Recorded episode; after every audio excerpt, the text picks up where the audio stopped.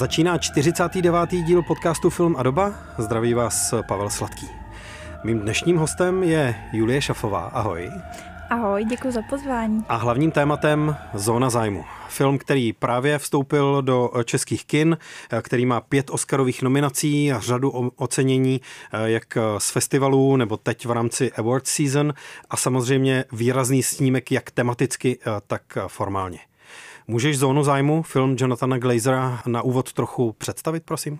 Zóna zájmu je film, který sleduje Rudolfa Hesse, což je nacistický válečný zločinec a vedoucí koncentračního tábora v Osvětimi.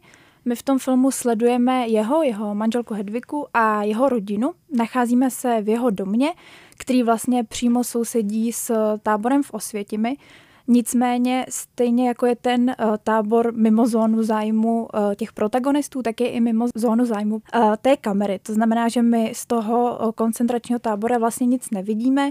Jediné, co vidíme, je právě život té rodiny, který je v něčem normální, úplně banální, což vlastně vytváří ten ústřední paradox toho filmu. Tedy to, že hned vedle je v podstatě obrovský masový hrob a dějí se tam nepředstavitelné hrůzy a ta rodina řeší úplně běžné záležitosti. Pro mě byla Zóna zájmu jedním z největších filmových zážitků loňského roku, film, který se mnou jako hodně otřásl a zároveň ten efekt nezmizel v průběhu několika dalších týdnů, ale furt eh, se mi připomíná, je to pro mě intenzivní eh, zážitek, který bych si chtěl v kině zopakovat, navzdory tomu, že to není příjemné téma samozřejmě. Jak ty se díváš na kvality toho filmu nebo jakým způsobem s tebou pracoval? Tak já si myslím, eh, že ten film je v něčem unikátní právě v tom, eh, co neukazuje. A není to jenom to, že nevidíme utrpení těch uh, obětí toho tábora, ale v tom, že ten film hodně, nebo ty hrůzy toho filmu hodně stojí právě na tom, s čím uh, divák už do toho kina přijde. To znamená na nějakých našich předchozích znalostech o nacismu, o zločinech nacistů, o Osvětimi, i o Hesovi a o jeho osudu. A vlastně ten film pracuje úplně úžasně nejen v rámci to je formální stránky, je tam úžasný zvuk, kamera, všechno, k tomu se asi dostaneme, ale právě i o tom, co tam nevidíme, ale vlastně celou dobu je to v tom filmu palčivě přítomné, je mnohem přítomnější než to, že se řeší, um, jestli je studená nebo teplá snídaně, s čím si hrajou ty děti, jak si hrajou děti. Je to úplně mimo rámec toho běžného prožívání. Občas se tam řeší, eh, co si kdo oblékne a je evidentní, že to oblečení eh, pochází od obětí eh, vlastně, že to je jako rabování židovského majetku dost možná i od lidí, kteří přijeli s nějakým transportem a byli selektováni stejně jako jejich majetek. Přesně tak, přesně tak. Je tam i scéna, kdy uh, právě Sandra Huller, která hraje tu Hedviku, manželku Hese, tak říká, že našla v zubní pastě diamanty, že židé je tam schovávají a že si radši rychle objedná další zubní pastu, protože kdo ví, co se tam může ještě skrývat a vlastně se tomu směje s přítelkyněmi u stolu, což je eh, velmi morbidní a vlastně odporné ale je to něco, nad čím se ty lidé baví prostě u kávy. Děti si tam hrajou se zubama, je pro tebe to Glazerovo zaměření na pachatele a vlastně úplně vytěsnění obětí eh, mimo eh, záběr kamery, jakkoliv slyšíme nějaké výkřiky a slyšíme je ve zvuku v něčem kontroverzní, nebo ne? Mm, já vlastně chápu tu kontroverzi, chápu, uh, v čem se to může zdát problematické, nicméně Glazer ani na vteřinu, ani ve vteřině toho filmu nějak neglorifikuje a už vůbec nehumanizuje ty postavy. Uh, my se tam nedozvídáme žádné jejich motivace v úvozovkách, protože samozřejmě pro něco jako holokaust neexistuje žádná motivace, ale není tam žádné zličtění těch postav. My se tam dozvídáme víc o nich, o tom, jak ti jsou jako lidé, ale vlastně se tam nedozvídáme nic o tom, proč ty věci dělají. Uh, jednoduše to ukazuje, že to zlo Uh, není, nějaký, není nějakým patologickým jevem, je to prostě něco, co je přítomné v nás víceméně a už to konec konců řešila Hanna Ardentová, která uh, tu banalitu zla popsala výborně, obdobně jako tenhle film, tak uh, je tam krásně vidět, že to zlo prostě páchají obyčejní lidé. A myslím si, že uh, samozřejmě je tady nebezpečí nějaké stereotypizace, i pozitivní, i, i negativní, pokud pracujeme s těmi oběťmi. Uh, je tam to, že Glazer stejně jako jiný režisér má nějaký monopol té interpretace. Nicméně si myslím, že v tom filmu je to zobrazeno takže to prostě žádnou kontroverzi nevzbuzuje. Vlastně to, co je možná na tom palčivější, je potom právě to, že sledujeme tu obyčejnost pachatelů holokaustu a že sledujeme jako obyčejnost, kterou s nimi můžeme do nějaké míry sdílet, že to, co se nám ukazuje, že masovými vrahy eh, nebo těmi, kteří jako prováděli eh, reálně ty zločiny proti lidskosti, byli lidi, kteří byli hrozně obyčejní a možná až nezajímaví eh, v něčem, kdyby se postupně nezžili s tímhle kontextem zahrádkaření za zdí osvětimského vyhlazovacího tábora. Přesně tak. On, uh, Jonathan Glazer, sám zmínil, že ten film považuje trochu za varování. Uh, je nutno říct, že to není nějak moralizující varování. On nás tam nějak nepoučuje, ani nás tam vlastně nekritizuje, nás jako diváka. Pouze uh, nabízí takovou interpretaci. A Sandra Huller sama řekla uh, v rozhovoru pro Guardian k tomuhle filmu, že chce, aby lidem bylo z toho filmu nepříjemně, aby lidé ten film viděli a říkali si, jsme tohle my, jsme tohle my každý den, jsme my vlastně ta rodina, která si neuvědomuje, že někde za zdí pomyslnou anebo doslovnou, jako v tom filmu se děje něco příšerného. Takže samozřejmě, že ti lidé jsou tam obyčejní až nudní, jsou tam pasáže, kdy sledujeme několik minut uh, neuvěřitelně obyčejné činnosti, jako je nanášení rtěnky, oblékání, hry ale prostě tak to je, ti lidé nejsou monstra, eh, nebo nejsou monstra tak, abychom, takže to dokážeme poznat na první pohled, prostě ne, nemají rohy, mm-hmm. nejsou posetý šupinama, přesně tak a, a stejně jsou to příšery. Náš rozhovor do podcastu natáčíme ještě před premiérou. Kolikrát si už zónu zájmu viděla? Já jsem ji viděla dvakrát, ale bohužel zatím ani jednou v kině, takže to je určitě zážitek, eh, na který se těším. Takže půjdeš po třetí. Takže půjdu po třetí. a e, zónu zájmu budeš e, recenzovat e, do následujícího čísla filmu a doby, takže tam si posluchači budou moct přečíst od tebe jako přímo komponovaný text. Co zatím nepadlo a co bychom měli říct, než se ještě budeme věnovat dalším aspektům toho filmu, je, že to je hodně svérázná adaptace stejnojmeného románu Zóna zájmu od Martina Imise. Uh, on, Martin Amis, zemřel uh, loni, myslím, v květnu roku 2023 a je to jeho druhý román o holokaustu. Uh, je to román, který zdánlivě z toho s tím filmem zas tak moc nezdílí. Především není o Hesovi, Eh, je to, je to vlastně fiktivní příběh. Nicméně jak Glazer, tak Ames eh, čerpali z rešerší eh, skutečných přeživších holokaustu a skutečně na tom pracovali dlouho. Není to, že si ty příběhy, ani jeden z těchto tvůrců si ty příběhy nevymyslel. Je to skutečně založené na, na svědectví a na skutečných událostech. Je to si myslím, že je důležité. Tak je to román, který je vlastně docela vtipný na to, jak, s jakým tématem pracuje. Je tam takový situační humor. Je to tedy skutečně kniha, která má jiné postavy s jinými jmény, jakkoliv můžou připomínat i eh, ty, eh, se kterými pracuje pod reálnými historickými jmény Jonathan Glazer eh, v tom filmu. Vyprávějí se tam jiné příběhy, jsou tam jiné vztahy mezi těmi hlavními postavami, ale jméno a nějaký základní cíl vyprávění o životě na okraji té zóny zájmu vlastně kniha a film sdílejí, zjednodušeně řečeno. A je to příklad dost výrazné adaptace, nebo ten adaptační postup, možná je skoro na hraně tomu říkat adaptace, je to spíš takové převzetí základní myšlenky a titulu, ale jinak jako posun výrazně někam jinam z díla tohohle významného, jako respektovaného britského spisovatele. Ostatně je to syn Kingsleyho Amese, taky výrazného a respektovaného dlouholetého britského spisovatele. S dílem Jonathana Glazera před zónou zájmu si byla jak moc eh, obezma, obeznámená, jak moc si na to šlo jako připravená uh, faninka, anebo uh, naopak se třeba až po zóně zájmu začala seznamovat s těmi staršími věcmi? Uh, já jsem byla taková polopřipravená, řekněme. Uh, viděla jsem Zrození, viděla jsem uh, Pod kůží, mm-hmm. což jsou teda filmy, uh, nutno říct, že s úplně jinou tématikou a s úplně jiným přístupem k tomu filmovému médiu a zbytek, uh, zbytek kinematografie jsem potom dokoukala až, až po zóně zájmu a nutno říct, že to je režisér, který je skutečně velký experimentátor, to znamená, že on pracuje s hodně různými žánry, s hodně různými formáty. A on taky byl, je výrazná osobnost reklamní a tvůrce hudebních videoklipů, které jsou taky velmi svérázné. Je to člověk, který zkouší od každého trochu. On sám říkal po, po podkůží, že vlastně ani ještě neví, jestli chce být vůbec filmovým režisérem. Tak nevím, jestli se to změnilo, doufám, že ne, protože mu to jde výborně. Ale je to rozhodně člověk, co před sebe staví spoustu výzev.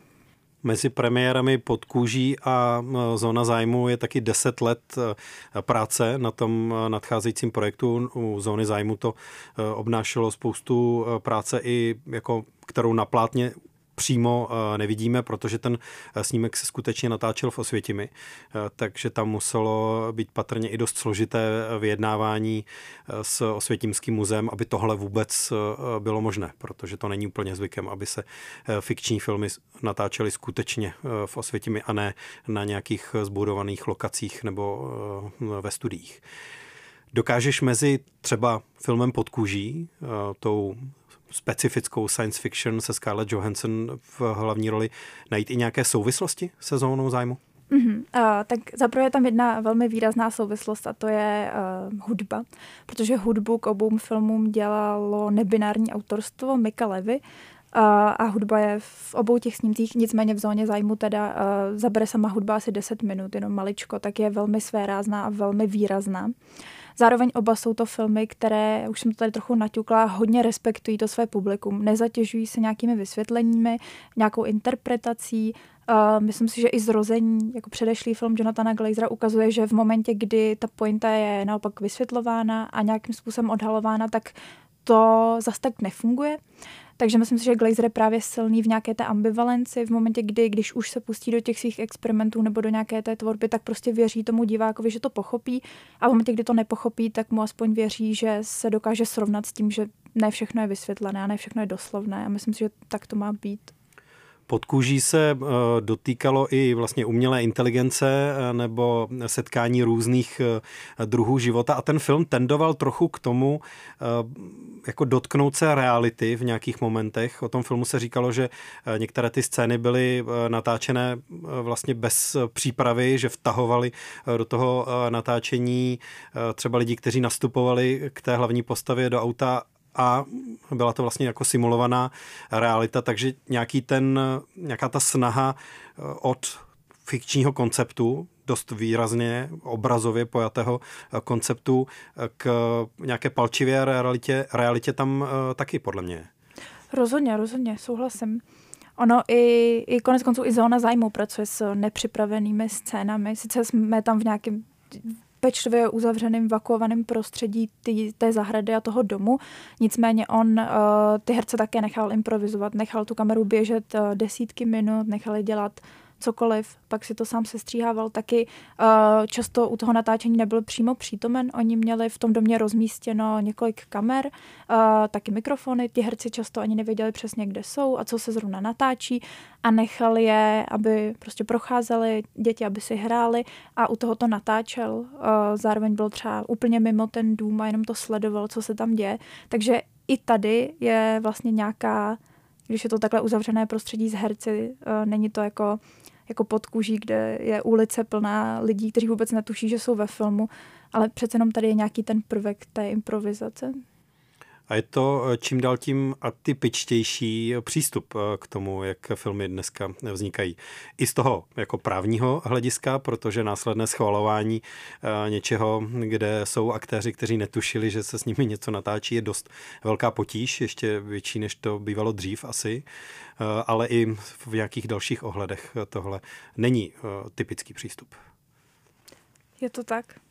Co by si řekla k tomu, jak je pojatý eh, obraz, eh, nebo obraz a zvuk, obě ty složky a jak se potkávají, mhm. protože ten eh, film skutečně není jako v příjemných barvách, i když jsou tam třeba scény v zeleni nějaké, tak to není nic, co by oku lahodilo, všechno to působí, že to je buď v takovém podmračeném poledním světle nebo něco tomu podobného, rozhodně žádná zlatá hodinka, která by poskytovala barevnější světlo a delší stíny a podobně, co se často hmm. využívá k nějaké estetizaci prostředí. A je, je dobře, že říkáš vlastně dvě složky, obraz a zvuk, protože to jsou skutečně dva filmy, kteří sice jsou spolu, ale vlastně jsou na sobě úplně nezávislé. Ten obraz je takový velmi sterilní, jak jsi říkal, není to úplně něco, kde bychom chtěli být, i když vlastně uh, ten dům a ta zahrada jsou úplně idylické místo. Je to tam, je to tam nádherné, uh, je to tam obrovské, ta rodina se tam žije vlastně úplně idylický život a ten uh, svět, co se nachází za za tou zdí ten nevidíme. To znamená, že pro nás by to furt mělo být krásné místo. Sice tam čas od času stoupá kouř, ale vlastně nic z toho utrpení se nás nedotýká. A je to právě ta zvuková složka, která tomu filmu dodává ten až hororový nádech. Uh, je to, ozývá se, ozývají se tam zvuky uh, té řekněme takové továrenské zvuky toho chodu, toho koncentračního tábora uh, ozývá se tam křik, ozývají se tam výkřiky a ozývá se tam něco, co je tam vlastně, i když je to od toho filmu takhle odtržené, protože my to nevidíme vizuálně, tak je to tam velmi přítomné, stejně jako to bylo přítomné v životě těch lidí. Už jsem říkala, že Glazer si k tomu dělal uh, obrovskou rešerši a v nějakém rozhovoru říkal, že uh, jsou nějaké zápisy a z těch vychází, že ten člověk, co by teoreticky bydlel v tom domě, nebo co bydlel v tom domě, protože ten Hesův dům je skutečně pár stovek metrů od toho místa, kde byl vystavěn ten filmový dům, takže by slyšel za den asi 80 výstřelů. To znamená, že ty zvuky toho utrpení se tam, tam skutečně byly slyšet, i když na ně ty postavy nereagují. Je tam teda pár okamžiků, kdy, obzvlášť prostřednictvím matky té Hedviky, kdy jako vidíme, že ten svět tam je, že ten svět tam existuje, ale je vlastně hrozně odtržený. On sám Glazer tomu říká, že to je vlastně druhý film. Říkal, že ten jeho film úplně odmítá hudbu, ale že právě ten zvuk, to je to, co tam tvoří jako tu druhou složku. Takže to si myslím, že je právě asi nejvýraznější úplně eh, prostředek toho vyprávění. Je to tam prostě neustále přítomné. Ta postava matky, hlavní hrdinky Hedvigy, kterou hraje eh, Sandra Hiller, je eh, opravdu jako zajímavá vedlejší figura, působivá v tom, jak se objeví, ale ještě možná silnější v tom, jak zase zmizí z toho filmu. A nebudeme to asi teď detailně jako spojovat ten film pro posluchače, kteří to zatím neviděli, ale i tyhle vedlejší postavy se dost výrazně podílejí na tom, jak nám to prostředí připadá snesitelné, nesnesitelné, co všechno na člověka doléhá a co se dá nebo nedá vytěsnit.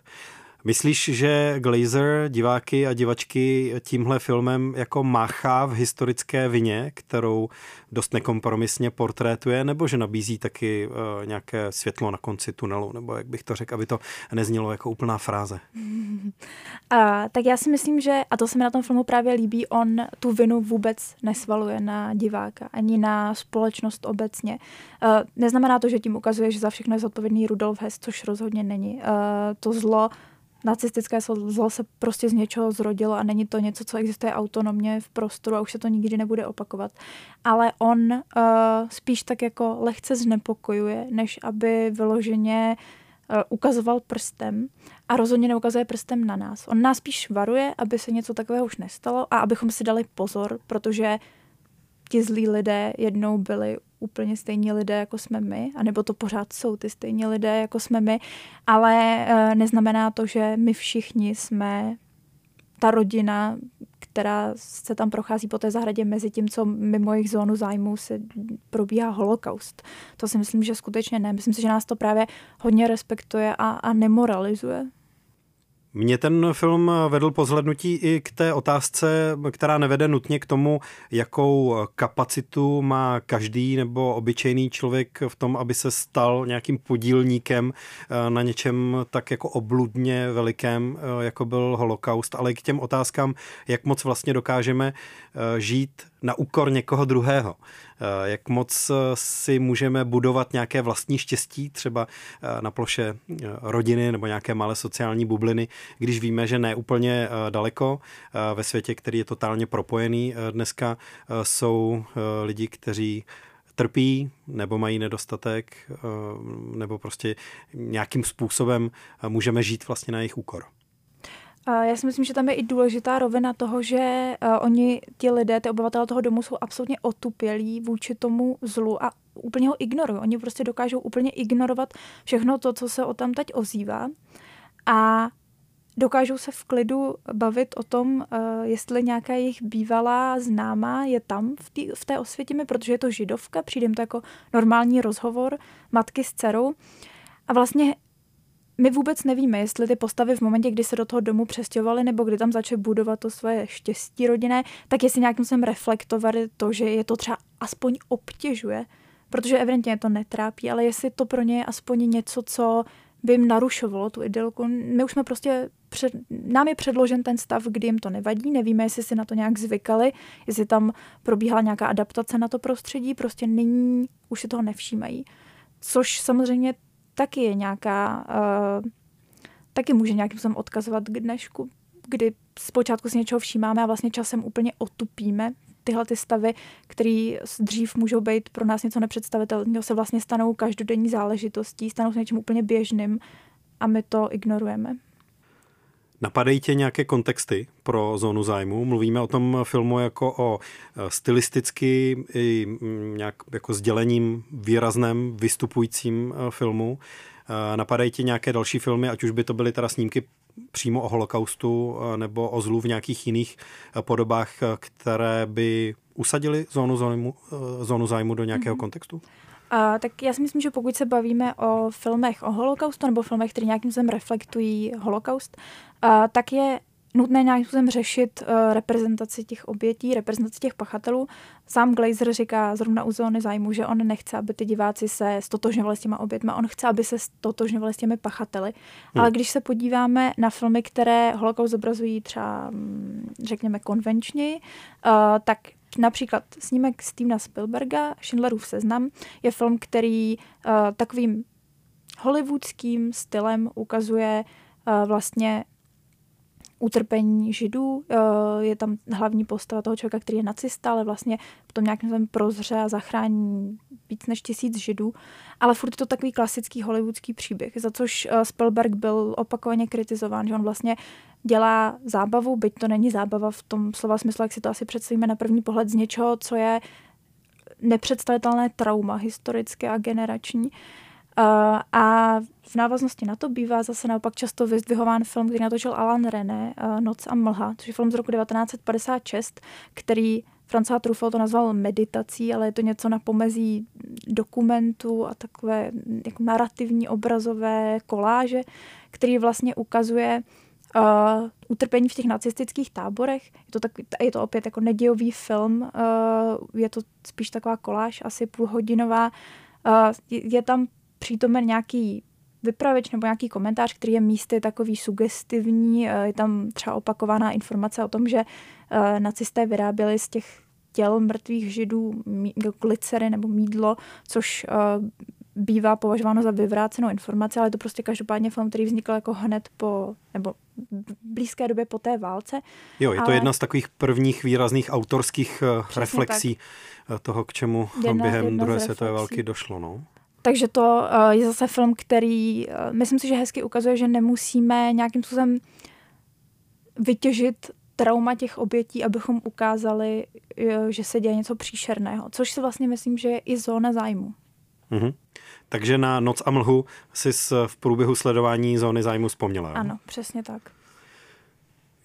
Já myslím, že se nabízí souvislost i třeba se Saulovým synem, což je jednak taky současný, několik let eh, starý film, eh, který získal Oscara pro nejlepší mezinárodní snímek, nebo neanglicky mluvený, tehdy se tomu ještě tak eh, asi říkalo.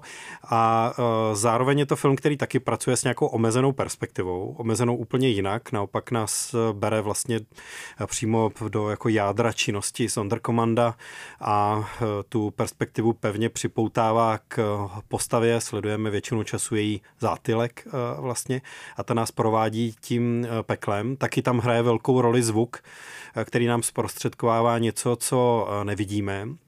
Takže jinak použitá, ale znovu jako limitovaná perspektiva, která nám nabízí nějaké znovu obnovení té zkušenosti s tím historickým traumatem. Vidíš tam nějakou souvislost, nebo jak se díváš, jak bys poměřila tyhle dva snímky? Uh, vidím tam určitě souvislost. Nicméně já jsem tenhle film viděla už hrozně dávno, takže se nejsem úplně jistá, jestli tady dokážu posloužit s nějakou komplexnější analýzou. Mm-hmm, rozumím. Je totiž potom eh, spousta filmů, které eh, právě nabízejí tu jako obvyklejší narrativní eh, perspektivu nebo staví do popředí nějakého jako pozitivního hrdinu, ať už je to Oscar Schindler nebo Nicholas Winton nebo někdo, kdo třeba ve filmu Agněšky Holland v temnotě jako pomáhá zachraňovat lidské životy. To je jako takový častý motiv, že ty obvyklé konvenčnější, nemusíme říkat hollywoodské filmy, jako zprostředkovávají tu zkušenost přes nějakou, nějaký jako zářný příklad eh, někoho, kdo eh, v pekle druhé světové války a holokaustu vlastně obstál. Jako je nějakým tím světýlkem naděje. Nebo tak. Samozřejmě, protože jak pro diváka, tak asi pro ty tvůrce je prostě příjemnější soustředit se na příběhy těch lidí, kteří jsou vlastně hodní, i když třeba pochází z nějakého prostředí nebo mají nějakou zkušenost, která je vlastně jako je velmi negativní. Eh, než se koukat na ty záporáky. A když už sledujeme ty záporáky, tak vlastně jim potřebujeme dát nějakou tu lidskost, potřebujeme nějak ospravedlnit tu jejich motivaci, potřebujeme, aby měli nějaký, nějaké trauma z dětství nebo prostě uh, nějakou zkušenost, která to vlastně justifikuje. Což právě Jonathan Glazer nedělá. On je sleduje tak až antropologicky, aniž by se snažil nějakým způsobem odůvodnit, což je dobře, proč se vlastně děje to, co se tam děje. Zároveň eh, velké množství těch filmů o holokaustu jsou tradičně adaptace nějakých knižních předloh, nejlíp eh, bestsellerů.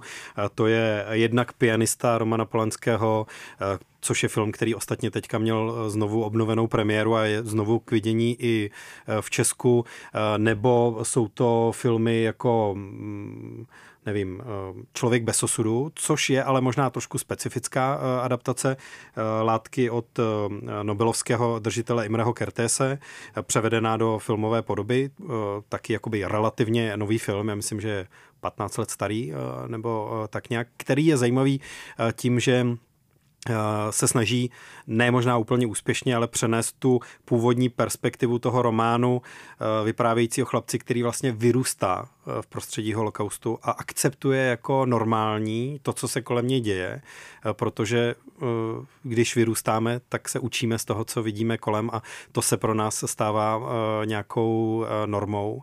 A samozřejmě jsou to i další filmy a nebo několikrát zpracovaný příběh Anne Frankové v animované podobě, v hrané podobě. Sofína volba samozřejmě jako jeden z výrazných Eh, historických filmů, ale eh, jako kdyby na to Glazer eh, reagoval hodně po svém tím, že tyhle věci nechává stranou a vyprávění pojímá nějak úplně jinak. Ten film je samozřejmě narrativní zóna zájmu a děje se tam i drobných činností velká spousta, aby třeba nevzniknul dojem, že to líčíme jako nenarativní snímek, ale chce vyprávět bez, bez hrdiny vlastně, nebo bez hrdinky.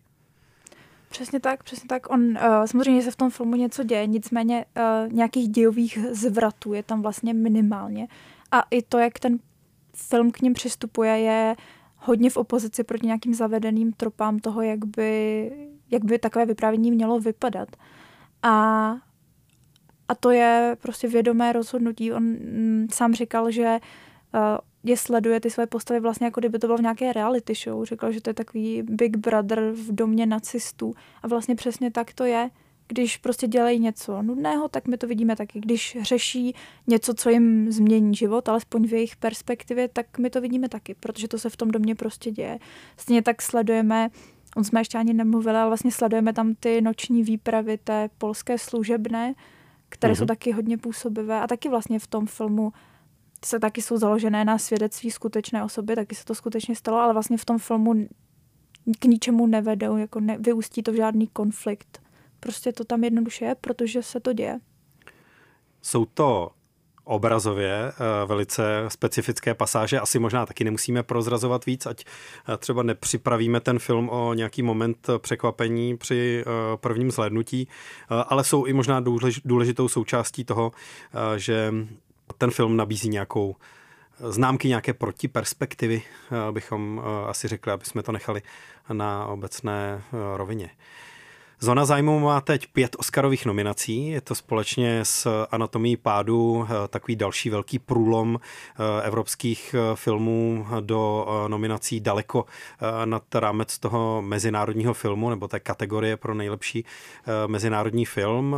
Má nominaci i na nejlepší snímek, na Best Picture a je teda na stole otázka, jestli takovýhle film, který pojednává o historickém traumatu, což tradičně je téma, na které slyšela i v Americká akademie a odměňovala eh, filmy eh, s tímhle tématem, eh, jestli má významnější šanci, když má tak radikální formu. Co si o tom myslíš? A, tak já se vůbec neodvažuji hádat, jestli zóna zájmu může dostat uh, nejlepší snímek, si může dostat Oscar za nejlepší snímek, i když bych jí to přála moc. Uh, a myslím si, že je naprostá pravda, že Akademie uh, favorizuje filmy, které prostě existuje nějaká receptura filmu, který je populárnější u Akademie. Nicméně nejsem si úplně jistá, jestli zrovna zóna zájmu tím, jakým způsobem je natočená, jakou má formu, vlastně má úplně velkou šanci. Hrozně bych jí to přála, ale i, i vzhledem tomu, že jsme tady zmínili nějaké ty kontroverze, si myslím, že uh, to nebude úplně že to nebude úplně jasné rozhodnutí teda. Těžko říct, těžko říct.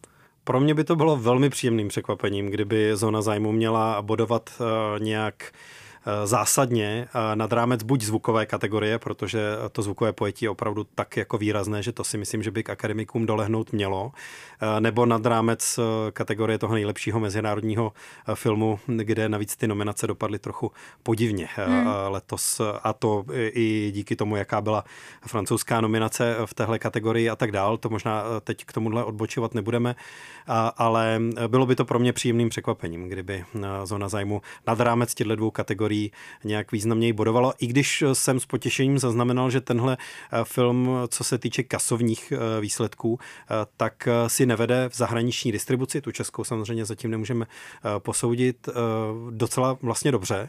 A že i na Glazerovi poměry ve srovnání s předcházejícími jeho tituly je to dost výrazný úspěch. Možná, že právě ty ceny festivalové i sezónní eh, v tom sehrály nějakou pozitivní roli. Já jsem z toho úplně šokovaná, abych řekla pravdu, protože prodat uh, takovýhle film si myslím, že je neuvěřitelně těžké. Uh, jako marketingově na to nalákat nějakou širší veřejnost si myslím, že v něčem je skoro nezvladatelný úkol. Uh, otázka je, jestli, jakou roli v tom hraje, že je tam přítomná ta značka A24, která vlastně mm. je pro, pro některé diváky je natolik velký tahák, že by šli prakticky na cokoliv, co z tohohle studia vyleze, ale je pravda, že uh, jako dvouhodinový snímek eh, z života nacistů mě hodně překvapuje, že je úspěšný a příjemně mě to překvapuje. Který v traileru uh, nabídne uh, takové trošku vyblitě působící obrázky uh, z té reality. Přijďte na film, který vám krásně skazí večer,